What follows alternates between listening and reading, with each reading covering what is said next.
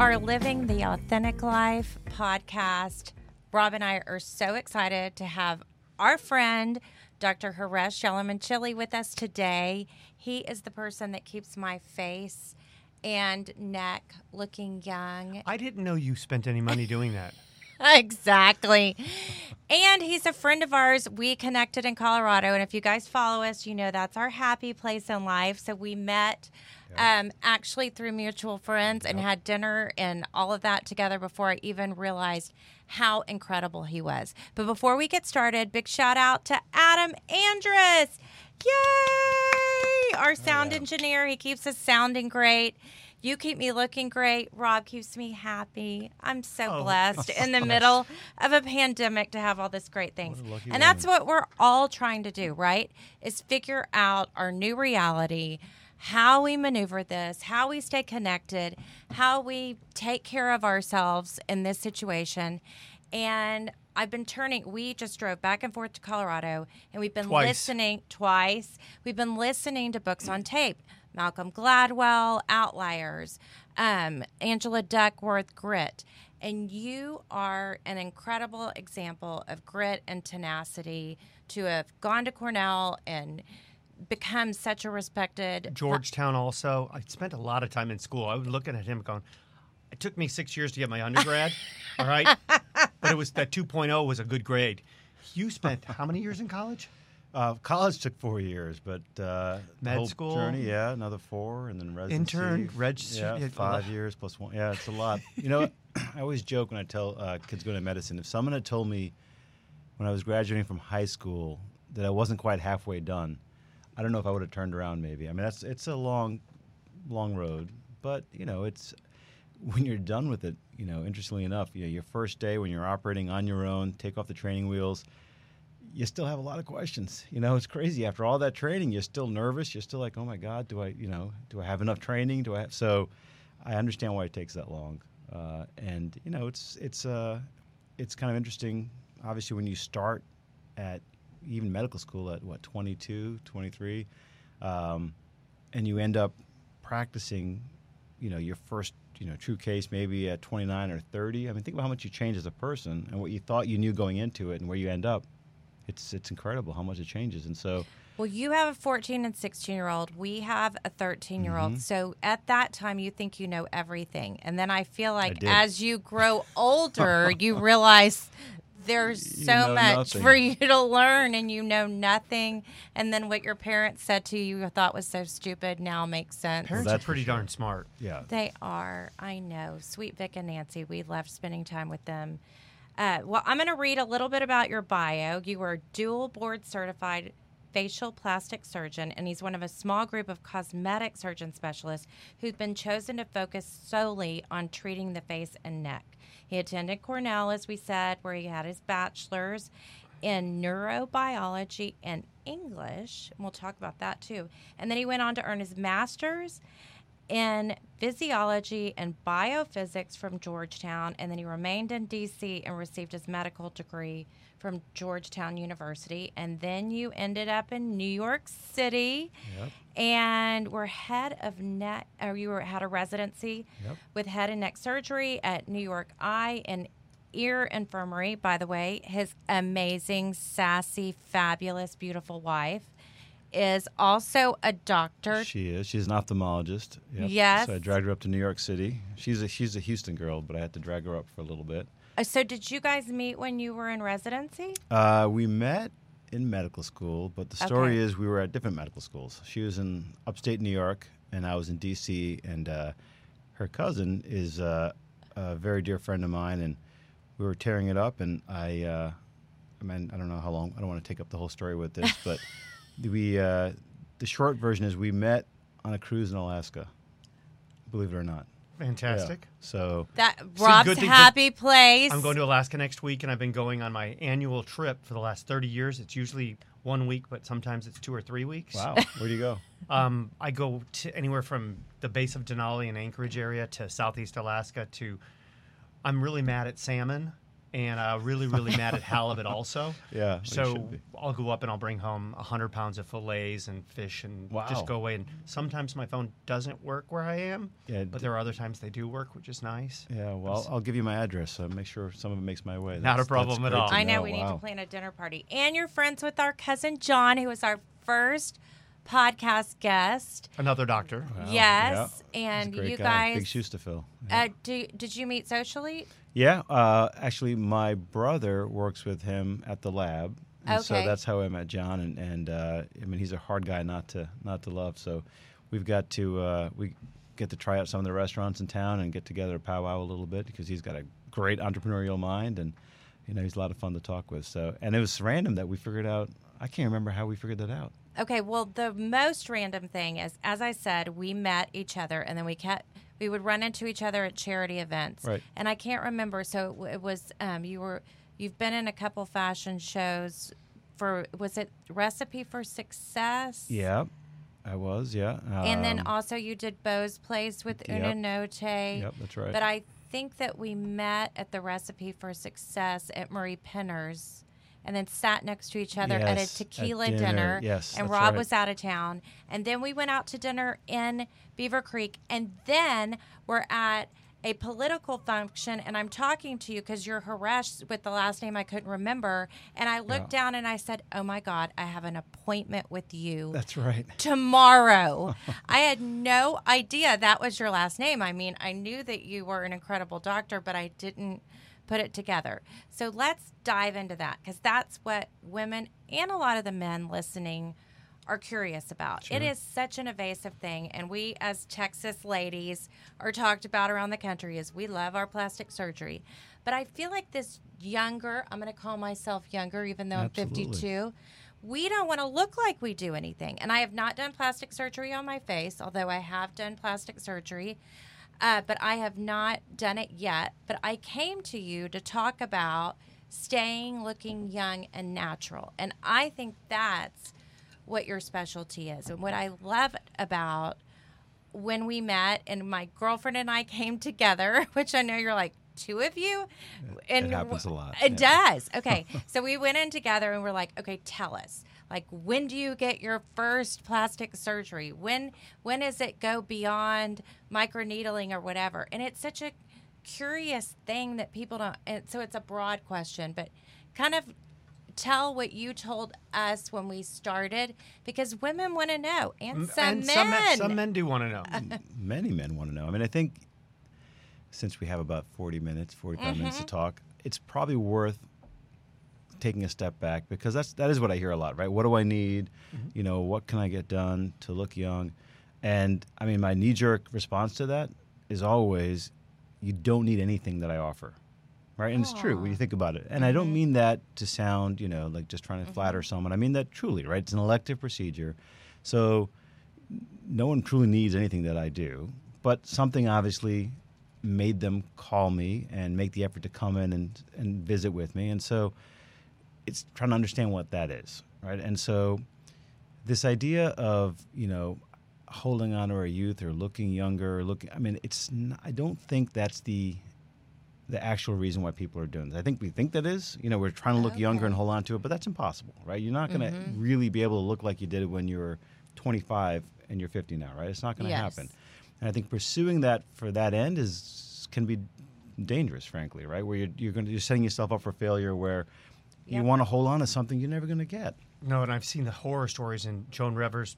I mean, how she turned more and more to a Siamese cat with all the surgery that, and that is not what you do at all. Botched that show. I mean, th- that Yeah. and that's and your list of things you do. You're that's a big part of your It business too, is. is fixing the problems. Fixing mistakes, It other is. people's mistakes. Yep. And and you know you'd think that mistakes happen only because of bad technique or someone not knowing what they're doing. I think some of the mistakes also happen because you know they should have uh, the surgeon or the doctor probably should have said no. This is not what's going to make you happy, or this is not what you need, or you know I think uh, trying to lead someone down to a path where they're probably not going to get what they really need in terms of being happy. So when we're talking about, you know, what we're trying to do, are we trying to make people look, you know, beautiful or youthful? I mean, yes, but right. I mean, what is what is beauty? it sounds like a silly, you know, Cliche. cliche or you know, kind of a Mm-hmm. you know a question that's sort of vague, but really, sort of what it comes down to, right? Is that what are we trying to do in terms of making someone beautiful? Is it symmetry? Is it proportion? All these things, Mm-hmm. these standards and ideals, and that's definitely something that you know you have to use as a guideline when you're trying Mm-hmm. to work on someone and trying to help them look their best. But it's it is an objective thing, which is what most people would think it is, but it's also a very subjective thing. And and what I mean is, it's there is certainly something you know some people that you're going to find beautiful or you might find attractive that other people might not agree with. You know, yes, you have these universal standards models. You know, probably across cultures and generations, and you know, you look at pictures, you say that person is very attractive, but style changes from generation to generation or from culture to culture. Um, you know, there are other things that are more, uh, not more, I guess not vague, but less defined. Um, but still, that's all external. The internal part of beauty, and this is going to sound hokey probably or cheesy, but I mean, I think there's some truth to to it. Um, is feeling beautiful, right? Feeling good looking or handsome or attractive.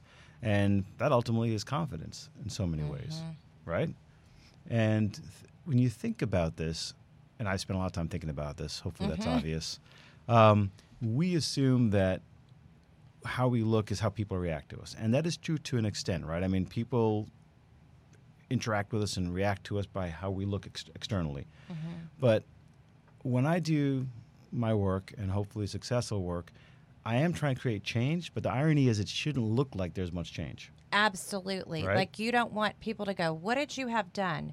Right. The the biggest compliment that I think is for people to say, "Oh, you look so rested," or "You look happy," or Yeah. something like that, as opposed to, "What did you have done?" Well, yes, definitely. And Generally speaking, I'm not excited when people get asked that question because it's probably, you know, it's it's probably not for the right reasons, typically, right? Um, but I think even more than people noticing it consciously, Uh-huh. I think people around us notice it subconsciously. Notice that, hey, you know, we feel like a million bucks because we feel like we look that way, and I think that's as important as how you actually look. And it sounds vague, it sounds kind of new agey, but I'm positive of it because when you think about the people around you in your life, your friends, people that you see, you don't actually judge them physically that much, right? You actually, the people you know the best, you don't even look at that carefully, Mm-hmm. right? I mean, I know you notice every time she comes back and gets her hair done, but most men are not that that obvious. I notice that- more often when I see new shoes than, and then I'm waiting Yeah. for the Neiman's bill to show up. Fair because- enough. There's a different Um, pressure point with that one, yeah. No, but when when she's had some procedures done before in the past, and we're out at a dinner party or dinner with friends, and this, this, this, and one of the my buddies goes, "Your wife looks the same as she when you got married," and I, but they don't think she's had a procedure done. It's just funny. She she's like, "You- she hasn't aged, which is which is nice that they're noticing that, but it's so subtle. I, Yeah. I like that subtle. Um, I mean, approach. Absolutely. I mean, there has to be something physical, obviously, right? I mean, you have to create some change when I'm working on this. I don't mean to imply that there's no difference. It just to find that sweet spot where you do make it look better objectively, but really, that doesn't mean everyone needs a facelift. Uh, and that's the, and that's the, I guess it. the important point, right? Is there's so many tools that we have available, and it might mean you're just taking care of your skin. It might mean that you just dress well and you feel good about this, you know, your your suit or your dress or your makeup or whatever it is, your accessories, and it makes you feel good about yourself. You stand taller. You just project a different vibe, which is what people pick up on. I'm confident that's the case. Yep, it's the vibe. And it is so connected to so many things. And over the last two years, I went through a meditation series. I've always read so many uh, books about um, self worth and Brene Brown, if you know me, that she's my absolute idol about vulnerability and sharing and openness and not creating bad stories in your head. And it has absolutely changed. So when people say, Well, what have you done? Yes, my hair is lighter. Yes, I do more to keep my skin feeling young. But I also am happy. I found joy. And I think that well being, I've Googled this. I'm writing a inspirational speech and working with the speechwriter, and I'm going to talk to the Whitehall group. Oh, give good. my first speech on September 28th, but I have been diving in it. Like I have researched. Rob knows hundreds of hours, and as much as people want to buy from us, same thing. They come in to buy a Birkin, and they're like, "Oh, I'm going to have to put it on all these credit cards." There was one woman, and I said.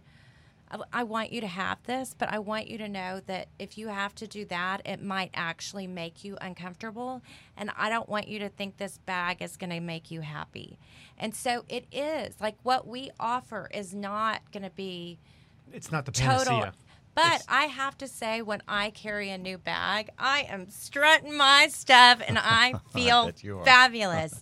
and I mean, just even getting a new dial on my watch makes me happy. But it's not what is the basis of my happiness. It is so many layers of well being and meditation and um, believing in God and Maybe- a yeah. better relationship with your spouse and like I- Visiting the psychiatrist for our um, tutorial sessions. yeah, or we go meet with somebody. Tune up. So it's call it. not like I just I look at you as one of my coaches. Like I would back in the day had a personal trainer or a Pilates coach, and then I had someone to help me with meditation, and I go to a priest or whatever.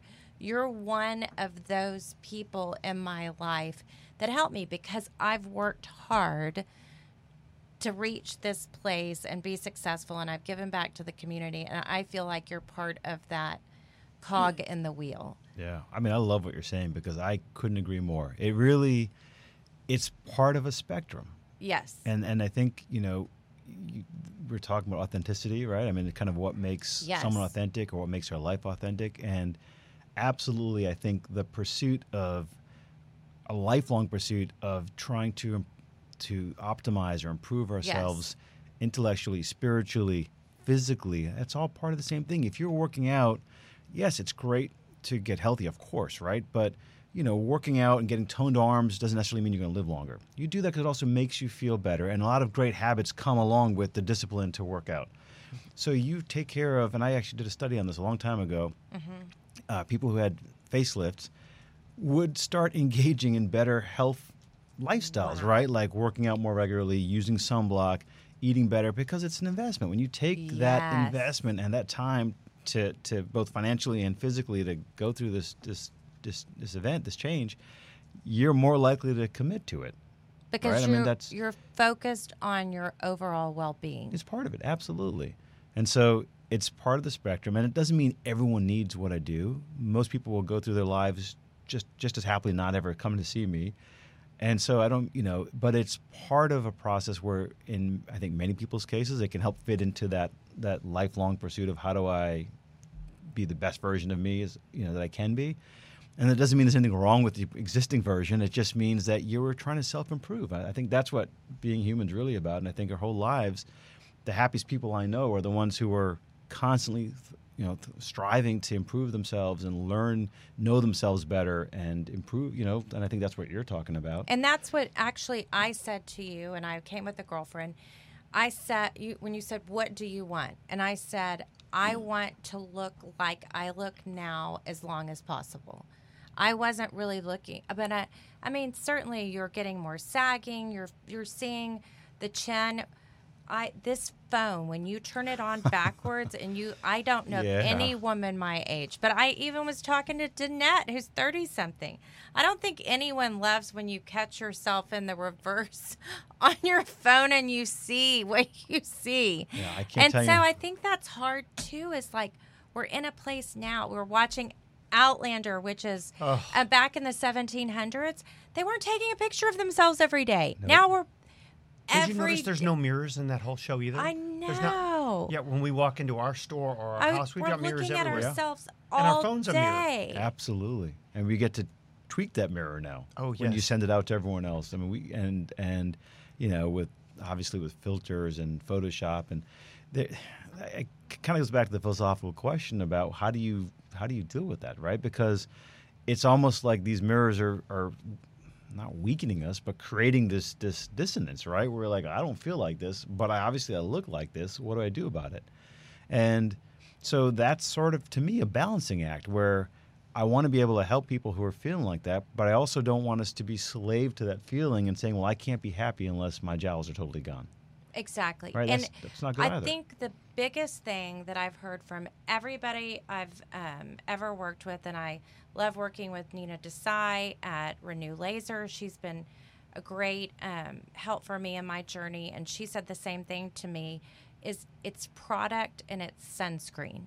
Every single doctor I respect has always said it's keeping your skin that you have as healthy as possible. So let's talk about Sure. what that looks like to you and what you recommend as a basic. Like today, I told Rob, I'm like, I'm buying my basic products that I'm going to use, and what that is for someone, say, my age.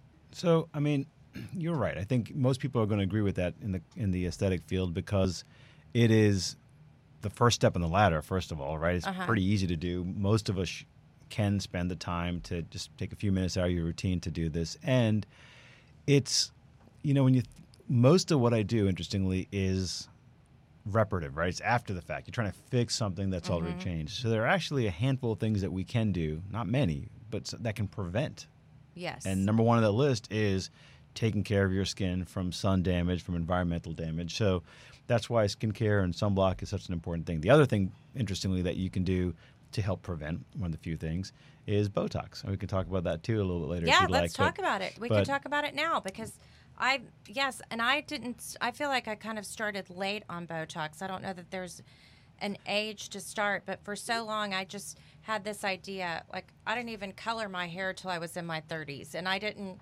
um I I was like, "Oh, I I've got to wait to do Botox." And what is that? It, what is it going to do in your body? Like that's what people Right. say. That's Oh, what that's my a fair- mom said to me. You're putting toxins in your face today. I'm like, "Yes! Isn't it great?" And her forehead's not moving when she's talking about it. Yes. But my forehead does. Your forehead move. moves now. Yes. and it always has. But I- with the person before, possibly it didn't move. There was a time good. or two. So it's actually kind of, in my mind, an extension of the skincare conversation, Mm-hmm. right? So yes, what kind of skincare can you use? So a good broad spectrum sunblock. You know, you want most people can benefit from a retinol, which is basically helps the skin turn over more effectively Mm-hmm. and help build collagen and antioxidants like vitamin C to help with sun damage. So there's a you know pretty con- And I want to say your consistent thing. retinol did not make me peel in a way that was Good. concerning. And other retinols I've had, because there's different percentages of retinol. Sure. I mean, you got to find the right product for the right person, and and that you know, any hopefully most of the good physicians out there will help you figure that out. Mm-hmm. Um, but those are first steps, like I said, right? So Mm-hmm. why does Botox kind of fit into skincare? Well, because you know, Botox, as everyone knows, kind of most people know, I hope, it, it helps soften up certain lines and wrinkles, right? Mm-hmm. It's helping relax overactive muscles.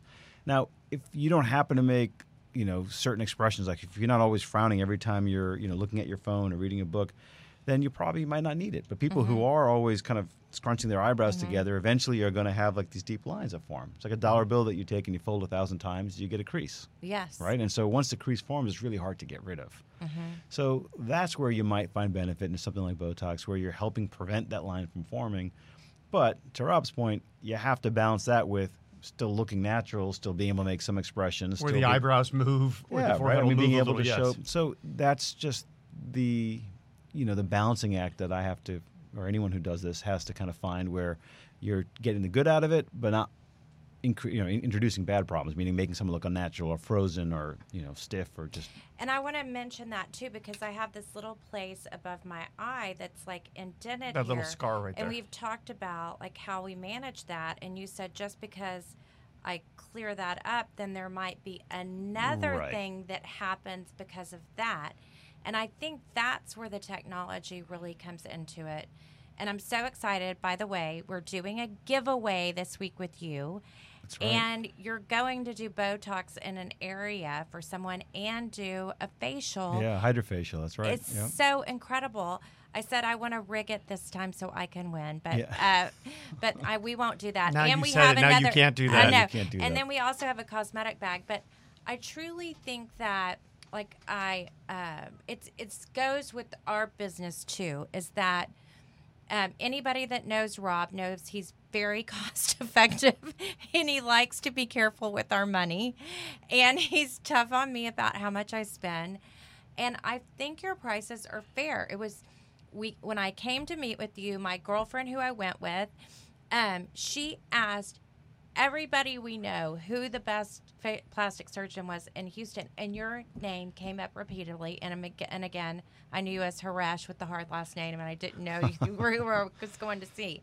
So you're doing something right, but you can't get from the mountaintops. It's like our attorney said, I can't post online. I helped this person today because you're part of it is being uh, Discreet. discreet, Discreet, and not absolutely. talk. And same for us, who we buy from, who we Who- sell to. Who's getting engaged? yes, They we have may to ha- be. they may have that ring in their pocket for three months, and I and But Oh, wow. I was just can't say anything. expecting. So um, I was expecting your prices to be expensive, but I mean, just a normal Botox is what most people like. For me, what it- I think it's 350 400 It depends on how many areas we're doing. Yeah, I got to be honest. But I'm I, terrible that, with but the I thought that that's a very fair price for you being the most respected plastic surgeon. You're not trying to get wealthy off of people, and that's very similar to like you're not paying me to be on our show. I'm not getting. We're not. We just respect each other. We have Yeah. a respect for one another and what we do, and I feel like that's authentic because your industry, our industry, people are afraid to give us the ring to have it steamed Sure, that someone will take Yeah. the diamond out. Yeah. Like there's people that ruin your industry and sadly you're kind of in that same place. You're plastic surgeon, used car salesman, diamond dealer, like we're all in that. It, it can be. Yeah. I mean, I think. So talk about that too, like how cuz you built my confidence. I trusted you. And to me, that's the biggest thing in giving your face to someone. I would agree, and I think it goes back to the theme, you know, of your show, authenticity. And you know, I- you you we were talking about this uh, when you first brought it up, and it it got me thinking about the idea of authenticity because I, I guess I haven't spent a lot of time thinking about it consciously, but yet I hope that my entire life is based on that. When I really thought about it, right? I mean, I think hopefully Yes. we're trying to find some truth in who we are and, and presenting that and living a, a, an authentic life. And so, um, I think people can figure that out. And I and I've you know you mentioned Malcolm Gladwell, and I remember reading a, one of his books uh, a while back called Blink. I don't know if you got we haven't across read that, one. yet, but And next um, road trip, that's a good one. and yeah, because it, it's you know it one of the premises is that you know we humans can make decisions in very fractions of seconds, right? I mean, just Mm-hmm. sort of you just it's almost like you just sort of know. And he goes into figuring out well, how do you just know? There's Mm-hmm. some science behind it probably, and there is, but but um, I think that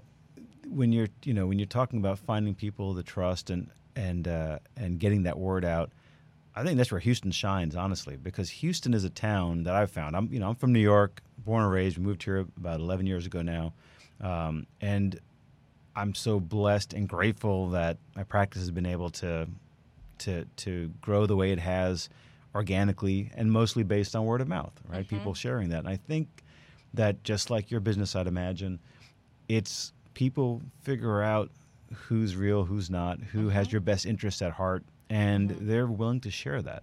So even though, yeah, absolutely, we, we discreetness is a must for what we do, and, and it's a priority for us. But I'm grateful that a lot of our patients have told their friends or their friends' friends and kind of spread the word. And um, and I imagine that's how your business has grown. Can't be much different than that. One happy customer can tell two or three good people, but one unhappy customer tells 10 or 20 or 30 people. Yep. So it's just best, do your best, treat them fair and honest. Yeah. And it, and it, it grows. Absolutely. It's like the luckiest people we know are the hardest workers. You work hard, you be fair, and it, it this is a wonderful city. I moved here 25 years ago. Lived here as a child, but um, I'm a Yankee by birth. Grew up in Chicago, and but I mean, it's, this city's amazing. And we talked about this also with the Floyd protests that we had downtown, and we are the most diverse large city in America, and we had almost zero problems because everyone gets along and everybody tries to get along. And that's what I find amazing. I mean, I love Houston except for June, July, and August. That's. I mean, honestly, it's a small tax to pay in my mind for all the benefits you get out of it. Mm-hmm. I mean it. absolutely. I mean, and, and it's the, it's it's it sounds again cliche, but it truly is the people, right? It's not a very, forgive me, but it's not a very pretty city in terms of coming to visit as a tourist, and we have incredible resources and. You know, I've had friends. You know, my friends from New York, where I grew up in the city. They, I mean, they felt so bad for me when I was moving down. Like. I mean, really, you." they really, it was uh, it was like a, a funeral song when I was coming down here, and uh, you know it was incredible how quickly I realized that this is a pretty great place. And I think a lot of people you hear that story all the time, right? I mean, from people who've moved here from somewhere else, and and and I think they realize like I'm not coming back. And I was like, I don't want to come back. This is a great place. And when they'd visit the first few times, they couldn't see it. And people who've come down, I have good friends who've come down, you know, once a year now, eight, nine years in a row, and they love it because it takes time. And, and you realize it's because it's the people you get to know and you meet. And uh, to your point about, you know, uh, businesses that are able to grow in authenticity or, or being genuine and, and being truthful with what they offer. Uh, that's if you do that, Houston, the people of Houston, I think, help you grow, and they're going to support you. And they really, if you're a good person and you're honest and you're going to work hard and, and put your nose to the grindstone, more often than not, people are willing to go out of their way to help you. In my experience. Yes, and I um, and I think that's what I see as the opportunity. We've had so much time to watch Netflix and like dive into so many crazy and spend shows. time spend time together. I haven't been on a plane since January. yeah, We haven't traveled, and I normally would travel once a week, two or three changed. days. Yeah. God. definitely the dynamics of our relationship. But I, um, I feel like, um, and you can look at our podcast guest and the guests that we had on um, in my prior podcast. We are all when you talk about different races too. Like I don't think of you as my friend of a different race. Like it doesn't even occur to me. But we've watched so many shows that talk about race. One in particular was uh, My Brilliant Friend, which was about Italians growing up. And so it brought up in the 50s and how they were discriminated against. And then even within the group of the national, it gave me insight into my dad's family unit because some things are.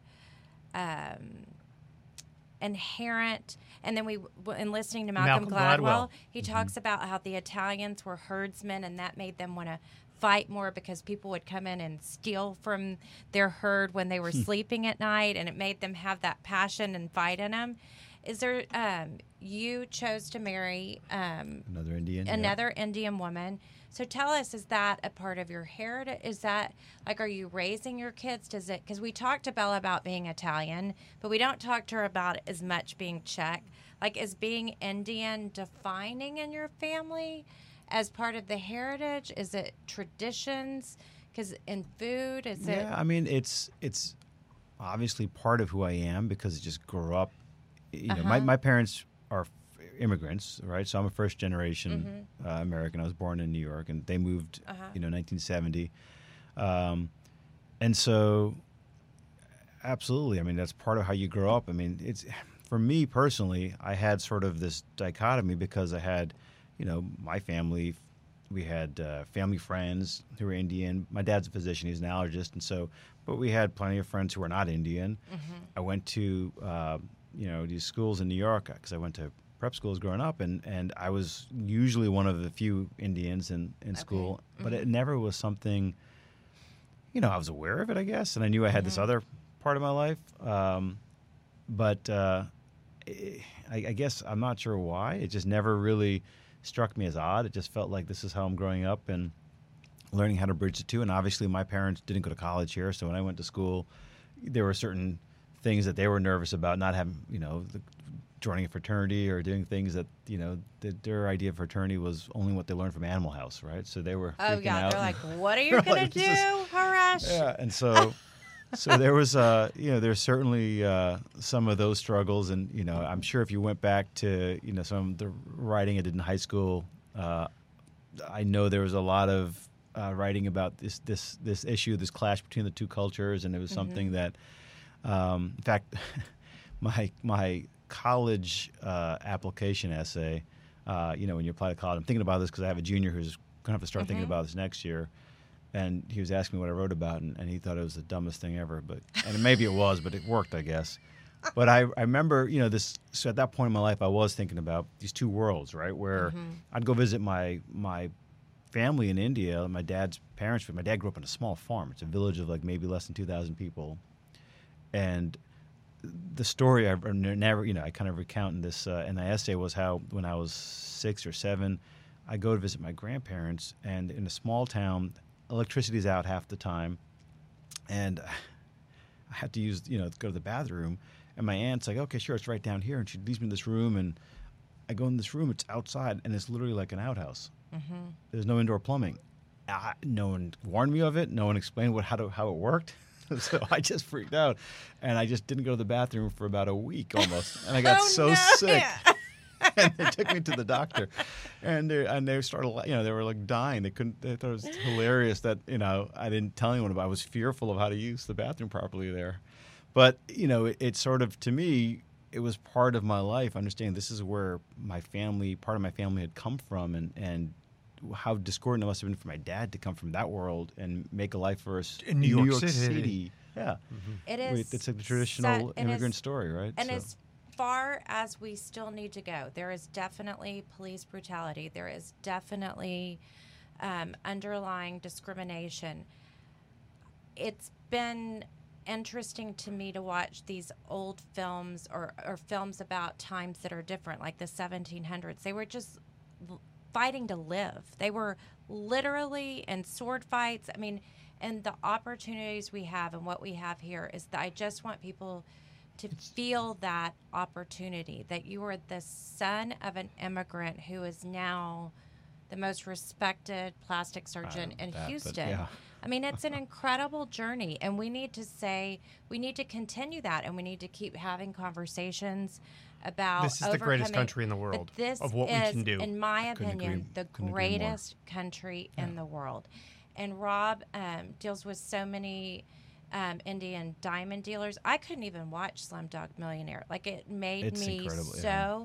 sad. I'm good friends with Sippy Karana, and she was so generous. She wrote my um, recommendation for women of distinction. She is one of the most admirable. I don't know if you I know, know her are. Yep. and she is uh, for what she's done and what how her family overcame and then um, also uh, Rushi was of LCA Lights Camera Mm-hmm. Action. She was in Calcutta. She talked about arranged marriages and even Contract Rob, of marriage. Yeah. Rob even has some friends that the families are still trying to do that. Was that an issue with you Uh, and Sushma, or did they bless it, or was it not no, that I think kind they of you, a you feel? asked a question before. No, I think they were. So it's funny because I, you know, I, like I said, I was usually one of the few Indians in Mm-hmm. my my school or social circles, you know, sort of growing up, and um, not that I didn't, you know, we had plenty of family friends, people Uh-huh. that we got to see um, who were Indian, of course, but um, so she was actually the first Indian girl I ever dated Oh wow! and and and vice versa. Actually, it turns out Uh-huh. for her, and I think um, you know, um, I hope she's not watching, but the story, but but I, you know, it actually turned out to freak me out because I, I mean, it was one of those stories where you know, those things where I was not that much of a romantic in the sense of oh, you know when you know, but I Right. knew.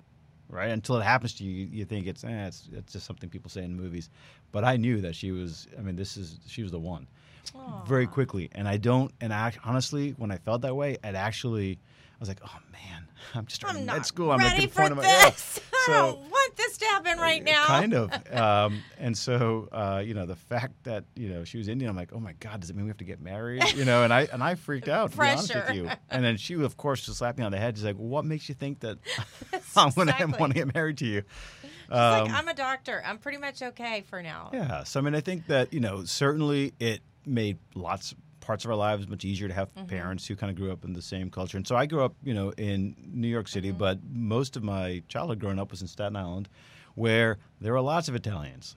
You know, and in fact, one of the jokes, you know, I didn't even understand it when I was younger, was that, oh, you know, if you're, you know, your name must end in a vowel if you live in Staten Island, right? Because you're Italian. And I was like, Y'all my, my name ends in a vowel. Sound like yeah. Yeah, well- you kind of. so I never understood the joke. But but you know, it's it's interesting, you know, knowing lots of Italians growing up and as a kid, and then uh, you know, it, there was a lot of similarities in terms of family values and family Yes. structure and understanding the strength that comes from families. And Family guilt. oh yeah, that's a that's an That's art form. real. Yeah. Yeah. absolutely. is so real. Italian guilt might be stronger than Catholic guilt. Or and then you put the two together. You put the two with together. their family. Wow. I went to Okay. Georgetown too, so I know. Okay, yes. All right, it's seven. I mean, it's ten forty-five, but we started five minutes late. But the last thing I want to ask you about, which I have found to be so crazy, is we just made a deal with our daughter Bella, who's thirteen, to get off TikTok and to pick back up Snapchat. And one of the things she kept talking about with TikTok is these young girls who get plastic surgery and want to do rhinoplasty, and so and, and that they're even talking about it. Like I never even I grew up not loving my nose, and we talked about Jennifer Grey and what a horrible mistake she made by changing her nose because everyone knew her For from that. exactly Yeah. and Footloose. dirty uh, dirty dancing. Dirty Dancing. Sorry. Yep, and it changed. And then Renelle Zay Renelle, Renee yeah. Zellweger too. So let's talk about like the influence of social media on kids wanting to have their nose broken so they can have a nose job. Yeah, I mean it's it's uh it's incredible. I mean it seems you know when you, when you go back to our earlier part of the conversation about you know just it's purely a physical thing. You're trying to achieve some kind of perfection, some kind Uh-huh. of ideal. Um, you know, n- nose jobs are really one of the most challenging parts of what I do. Not just because technically it's a hard procedure, Uh-huh. right, to make sure you get the Uh-huh. outcome that you want. Um, but it's one of the few things when you think about it, unless it truly was broken, right, where it's crooked now and you're trying to just get it Uh-huh. back to where it used to be. A lot of people who are looking for you know changes in their nose, they're looking for something that they never had before, right? When you come in for because your neck is droopy or your eyes are heavy, you just want to kind of go back to how it used to look, right? You want to mm-hmm. kind of in your mind at least, right? You're trying to just go back a little bit to where it used to be. Whereas for rhinoplasty, it's you want something that you never had ever.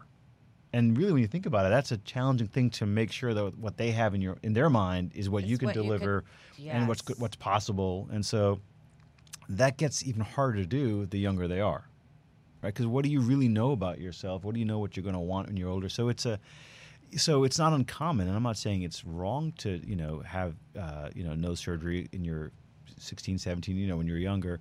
I personally, I'm out here to say I think I- it's wrong. well, well, I'm just saying. I, I mean, I'm not speaking to other doctors who think, oh, it's No, malpractice that they're doing it. I just meant uh, I personally try my hardest, and I don't really encourage children who are that young to get it done that young because I don't think they know what they're looking for. Sometimes they grow into their face. Sometimes they realize it's not that important. Now, your question about whether social media is fueling this, absolutely, and I think it's. I'm not in favor of that. I think it's a very dangerous trend where, you know, you feel like you have to. Because everyone else is doing this, your lips have to be like Kylie's, or your nose has to be like whoever. I mean, it's that is the opposite of what I want to do, right? It's not about you looking like someone else. It, you have to you have to look like yourself by definition. A better version of it, a more confident version of it. It's really for you. It's not. It's not for anyone else. And I, you know, that makes me nervous. The other thing that makes me really nervous in plastic surgery are trends, right? When things are Oh, popular right now, and you're doing a procedure that's permanent, ah, that that makes me very nervous because a lot of these things are undoable, and now you're stuck with this. Especially if you make a decision when you're, you know, 18 or 16 or whatever to do something that changes for the rest of your life.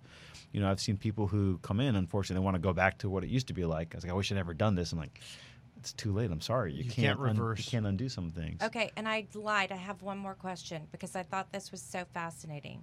It's when I came in to talk to you about when, because I've heard from different people different times, is when you have your first facelift.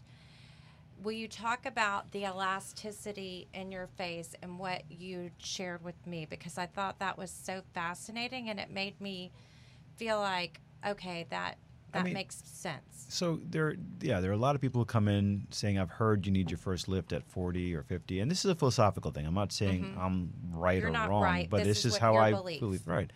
Um, the thing to understand when you're talking about facelifts and and those kind of procedures, you're really talking about dealing with gravity issues, right? The sagging, if you mm-hmm. will, and so you, it's you're not stopping gravity right? So you can have a facelift, but you're still going to continue to age. So you will eventually notice some changes again in terms mm-hmm. of some of the laxity or the looseness. And the point of that is simply that you, you know, you you're not going to look the same after your facelift for the rest of your life. Obviously, you're going to keep mm-hmm. aging. Um, so I kind of think of it. There's a sweet spot where you have enough aging to do your your first lift, if you will, right? To do a lift and get the longest result out of it Meaning, if you do it when someone comes in and they have some issues at you know 42 or 43 or 45, whatever it is, right? They're they're still in their 40s or even early 50s, and they have a little bit of the aging process. Sure, you could do a lift; it would look phenomenal, it would look natural, but you can only lift so much at that age, right? You're not gonna you you can't lift extra because hey, you know what? In another five or six years, you're gonna age more, and you you want to preemptively stop that from happening. So I, I think there is too young of an age, and that depends on your genetics. It depends on your anatomy. It depends on did Also, you climate smoke. too. Houston being a more humid city versus if you're in Phoenix, Arizona. Yeah, absolutely. Huge I mean, difference. that speaks to the skin that changes. Absolutely. So, um, so it's not one size fits all. But so I don't think, oh, I'm 45 or 50, I need my first facelift is necessarily true. Now, I do facelift sometimes on on people in their 50s, early 50s, j mm-hmm. but usually because they have some anatomical issues that make their jowls look more exaggerated, mm-hmm. right? Maybe they have a, a weaker chin and, or things like that, where they're seeing this quicker than someone else might see it at that mm-hmm. age. Um, so I don't have a number saying, "Hey, you have to be this this age to to to do a facelift," or it's too you know it's too late if you don't get to a certain age. Um, it's something you have to customize from person to person. I will say, for me personally, in my practice, I don't really do a lot of them in people in their 40s, for example. I think there are also a lot of non-surgical options now that exist that can Yes, help slow that down. All therapy is one of them. Face tight. There are a bunch of therapy. Yeah. I feel like it just lifts everything. And this afternoon we're going to do microneedling. I've done one. You recommend four sessions or to five? start. Uh, to it's start. yeah. I mean, for, microneedling is, is one of these treatments um, that you can use to help stimulate collagen in the skin. Mm-hmm. So it's a pretty easy way of just helping maintain your skin. Right? It does Mm-hmm. something that you can't just get with skincare, but it helps keep building collagen and helps soften up some of the fine lines. And you know, if you have acne scarring, it works great to help Mm-hmm. soften some of that. So it's sort of like exercise, right? It's, I think it's good for your skin. The reason we usually encourage people kind of get the ball rolling with three or four sessions is just you're not going to see much with one treatment right? So people who just do one, say I didn't see anything, they're less likely to you know, Right, to, to do it again. It takes in- time. It, and It's making it incremental improvement, Just like going to the gym. You can't go to the gym one day and see a difference. That's correct. So I'll Or be posting some of that live a little bit later, Great. and I've done some before pictures. And sadly, we're out of time, but I think I mean we could talk to you so much more. I mean, you've done great things for people. uh, Your website, Charity work, Yeah. phenomenal charity work. Yeah. Balaj Center, Mostly it's Balaj, BalageCenter.com. BalajCenter.com.